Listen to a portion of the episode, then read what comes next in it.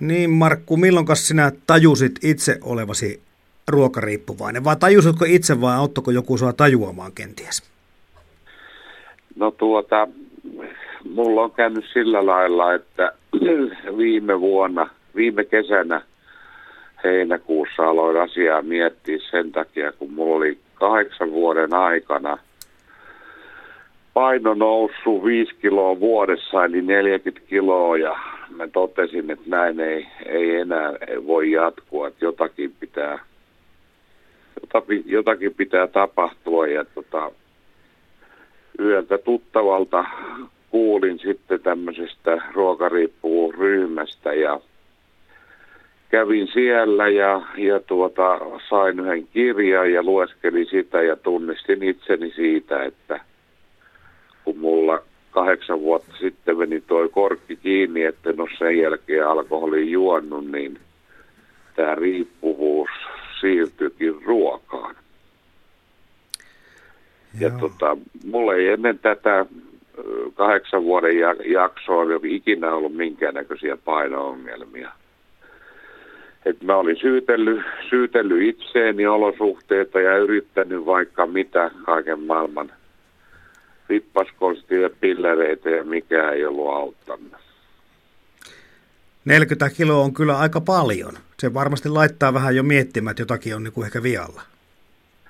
Joo, mä katselin yhden telkkariohjelman, missä oli sellainen kaveri, joka sanoi, että tota 110 kiloa, että se, se jää siihen ja 120 se jää siihen ja sillä hetkellä, kun se ohjelma tuli ulos, niin tämä Jeppe paino 180 kiloa ja mä hoksasin, että minähän on ihan tuossa samassa, samassa menossa, että tota, ei, ei, ei, jos mä en itse tee asioilla jotain, niin ei tämä niin tämä paino lopu, nousu, nousu niin lopu koskaan. Hmm. No millaisen ruokaa, oliko sulla jotakin tiettyjä ruokia, mitä erityisesti söit vai, vai oliko se vain ihan kaikkea? No tota, kyllä mä tykkäsin niin kuin sellaisesta, mikä antoi energiaa paljon, eli makeat ja rasvaset, suolaset. Ei mitään, niin, niin kuin, mitään erityistä. Hmm. Salaattia ei kuitenkaan tullut syötyä liikaa. Salaatti ei todellakaan syöty liikaa. Että hmm. tota, mä oon sen aikakauden lapsia, että silloin ei salaattia muutenkaan pidetty oikein minä. Että tota. En ole koskaan niin kuin nuoruudessani oppinut salaattia syömään, mutta tota, kyllä nyt, nyt olisi kyllä korkea aika opetella jo. No miten tämmöinen, niin kun sä puhut tuosta tota, painon noususta, niin miten se rupeaa, vaikuttaako se miten sitten siihen arjen elämiseen? Mulla oli tuossa pyöreitä vuosia synttärit ja juuri jouduin antaa kolme kassillista vaatteita pois, kun olen ostanut niitä aina sitä mukaan isompia, kun on paino on noussut ja tota, kyllähän niinkin niin pitkä, pitkä penni on mennyt. Mm.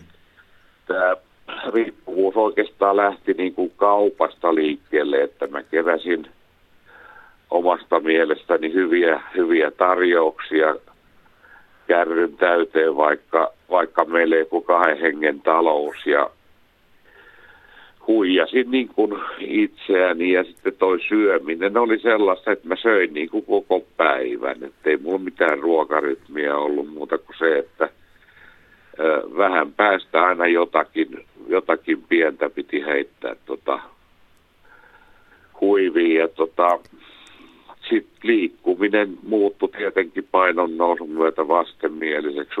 Unet, unet oli huonolaatuisia ja sitten siitä seurasi tietysti, että tuli huono omatunto ja syyllisyys, jotka sitten omalta osalta vaan niin lisäsi sitä ongelmaa. Vaikuttiko muuten parisuhteeseen?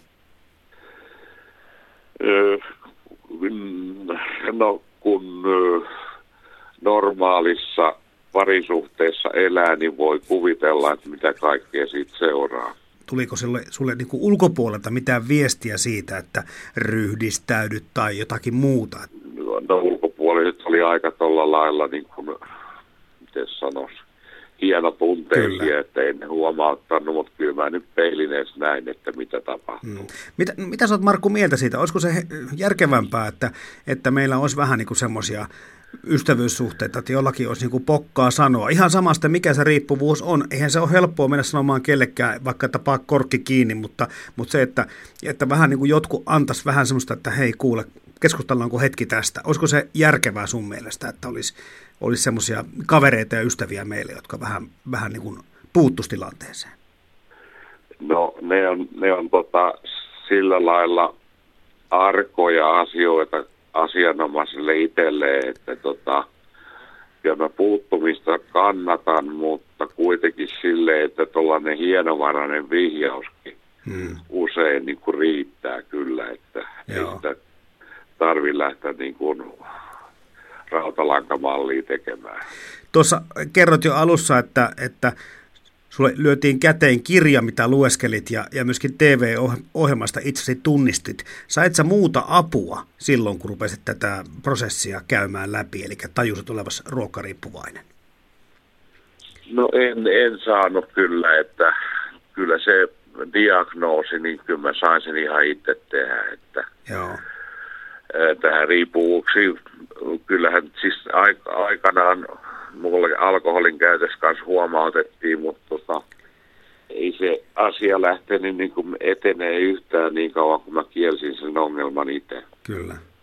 Hmm. Sä näet selvästi niin kuin tässä siinä, että jos on alttiutta riippuvuuteen, niin se saattaa helposti, niin kuin sullakin käynyt, se on niin vaan se riippuvuuden kohde on muuttunut, mutta edelleenkin sä oot tietyllä, tietynlainen holisti, niinkö? No mun mielestä on riippuvuuteen omalla kohdalla, niin siinä on kolme asiaa. Ensinnäkin tämä alttius, mikä tuntuu olevan mulla, mulla niin kuin hirveän voimakas. Sitten toinen on olosuhteet, jossa se alttius pääsee itämään. Ja kolmas on sitten se, että esimerkiksi alkoholista puhutaan, niin ei sulle riippuvuutta tule, jos sä käytä sitä alkoholia samaten tota, ruokapuoli, että jos ei käytä niin kuin väärin sitä ruokaa, niin ei sitä riippuvuutta synny. Hmm. Mutta ruokariippuvuudessa on se huono puoli. Joupottelemattahan voi yrittää kokonaan olla, mutta kun syömättä ei voi olla.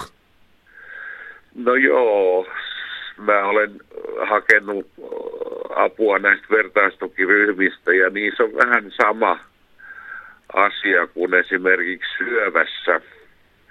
Et niin kuin eri syöpätyypin sairastaneille on omat vertaistukiryhmänsä ja tämä on tämä riippuvuussairaus samanlainen, että jos sulla on alkoholin kanssa ongelmia, se menet siihen ryhmään, jossa käsitellään niitä ongelmia ja ruoka, ruokapuolella se on niin kuin oma problematiikkansa sitten, että tota, pitää hakeutua semmoiseen ryhmään, missä on näitä syömishäiriöisiä. Hmm. No, tämä ryhmä on varmaan yksi hyvä tuki, mutta miten sä muuten nykyään hallitset tätä tilannetta?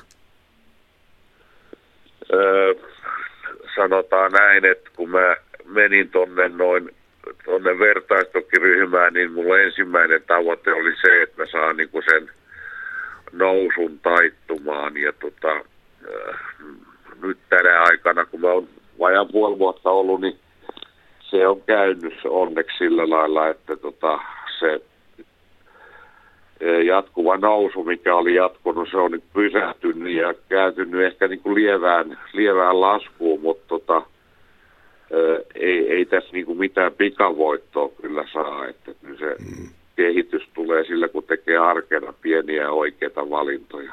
Kattooko se muuten yhtään ikää, vai onko se ryhmässä monenikäisiä ihmisiä? No joo, mä olen, mä olen siellä vanhin, missä mä oon käynyt, mä oon 60 ja tota, nuorin on alta 30 hyvän matkaa. Hmm. No sano nyt Markku tähän loppuun terveisiä ihmiselle, joka selvästikin on ruokariippuvainen tai sitä pohtii, että onko. No joo, tota, netistähän löytyy näitä, näitä vertaistukiryhmiä – niiden sivustoja ja niissä on yleensä niin kuin tämmöisiä testejä, joilla voi vähän niin kuin tutkiskella, tutkiskella, että mistä on kysymys. Jos sieltä itse se tunnustaa, tunnistaa, niin tota, sit voi näihin vertaistukiryhmiin ottaa yhteyttä. Ja tota, tuosta vielä, mistä apua saa, niin mähän yritin terveydenhuollossa puhua asiasta moneen kertaan, mutta siellä käskettiin vaan syömään niin kuin lautasmallin mukaan, että sieltä, sieltä ei kyllä apua tullut olleskaan. Hmm. Sitä ei käsitelty riippuvuutena, vaan käsiteltiin vaan tämmöisenä elämänhallinta-asiana. Niin, mä olin hmm. vaan niin kuin just silleen tota, nyt itteen niskasta kiinni ja sillä lailla.